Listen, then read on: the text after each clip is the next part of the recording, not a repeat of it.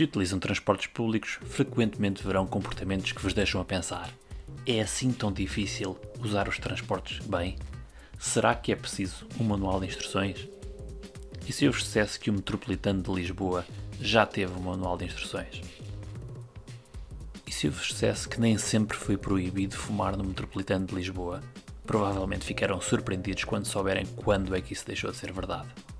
Eu sou o João e este comboio não para em Arroios.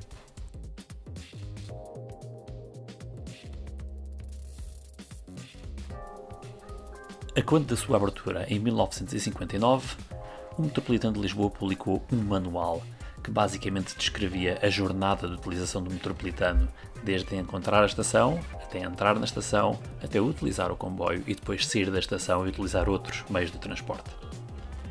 O manual começava por indicar que as estações de metro eram assinaladas por este símbolo, o M. Hoje em dia, as estações ainda têm esta indicação, mas a sua maioria foi atualizada com o símbolo atual do metro. Esta que vemos nesta fotografia, curiosamente, é uma das que mantém o símbolo antigo do metro de Lisboa. Os átrios das estações dispunham de dois mapas. Um para quem entra na estação, para que possa ver exatamente quais as estações e como pode chegar ao seu destino pretendido. O outro mapa destinava-se a quem chegava e dava orientações sobre a área local da estação. O manual informa-nos ainda da disponibilidade de bilhetes isolados de metro para uma viagem ao custo de 1,50 €.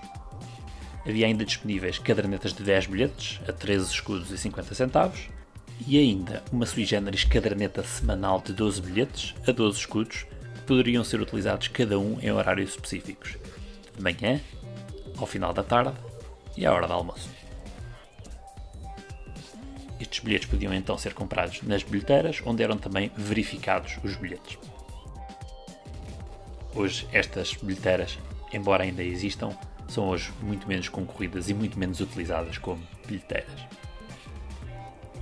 Quando foi inaugurado, o metro tinha uma linha em Y, uma linha única, cujos comboios alternavam entre os destinos Entre Campos e Sete Rios.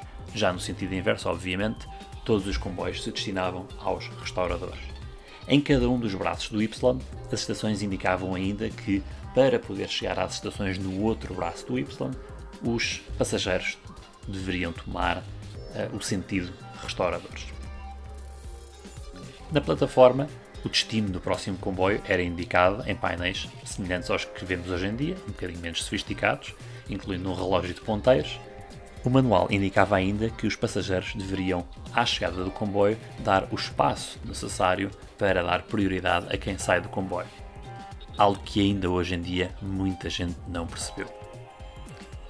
As plataformas dispunham ainda de cinzeiros que o manual lembra podem ser utilizados para os passageiros apagarem os seus cigarros antes de embarcarem. Sim, ouviram bem, apagar os seus cigarros antes de embarcarem. Em 2020 isto parece-nos absurdo, mas a verdade é que nem sempre foi proibido fumar no Metropolitano de Lisboa. Aqui vemos a notícia do Público que informa que a partir de um determinado dia 16 de outubro iria passar a ser proibido fumar no Metropolitano de Lisboa. Esta notícia foi publicada no jornal Público no ano de 1998. À saída, o manual recomendava ainda algo também bastante útil que eu pessoalmente dá muito jeito.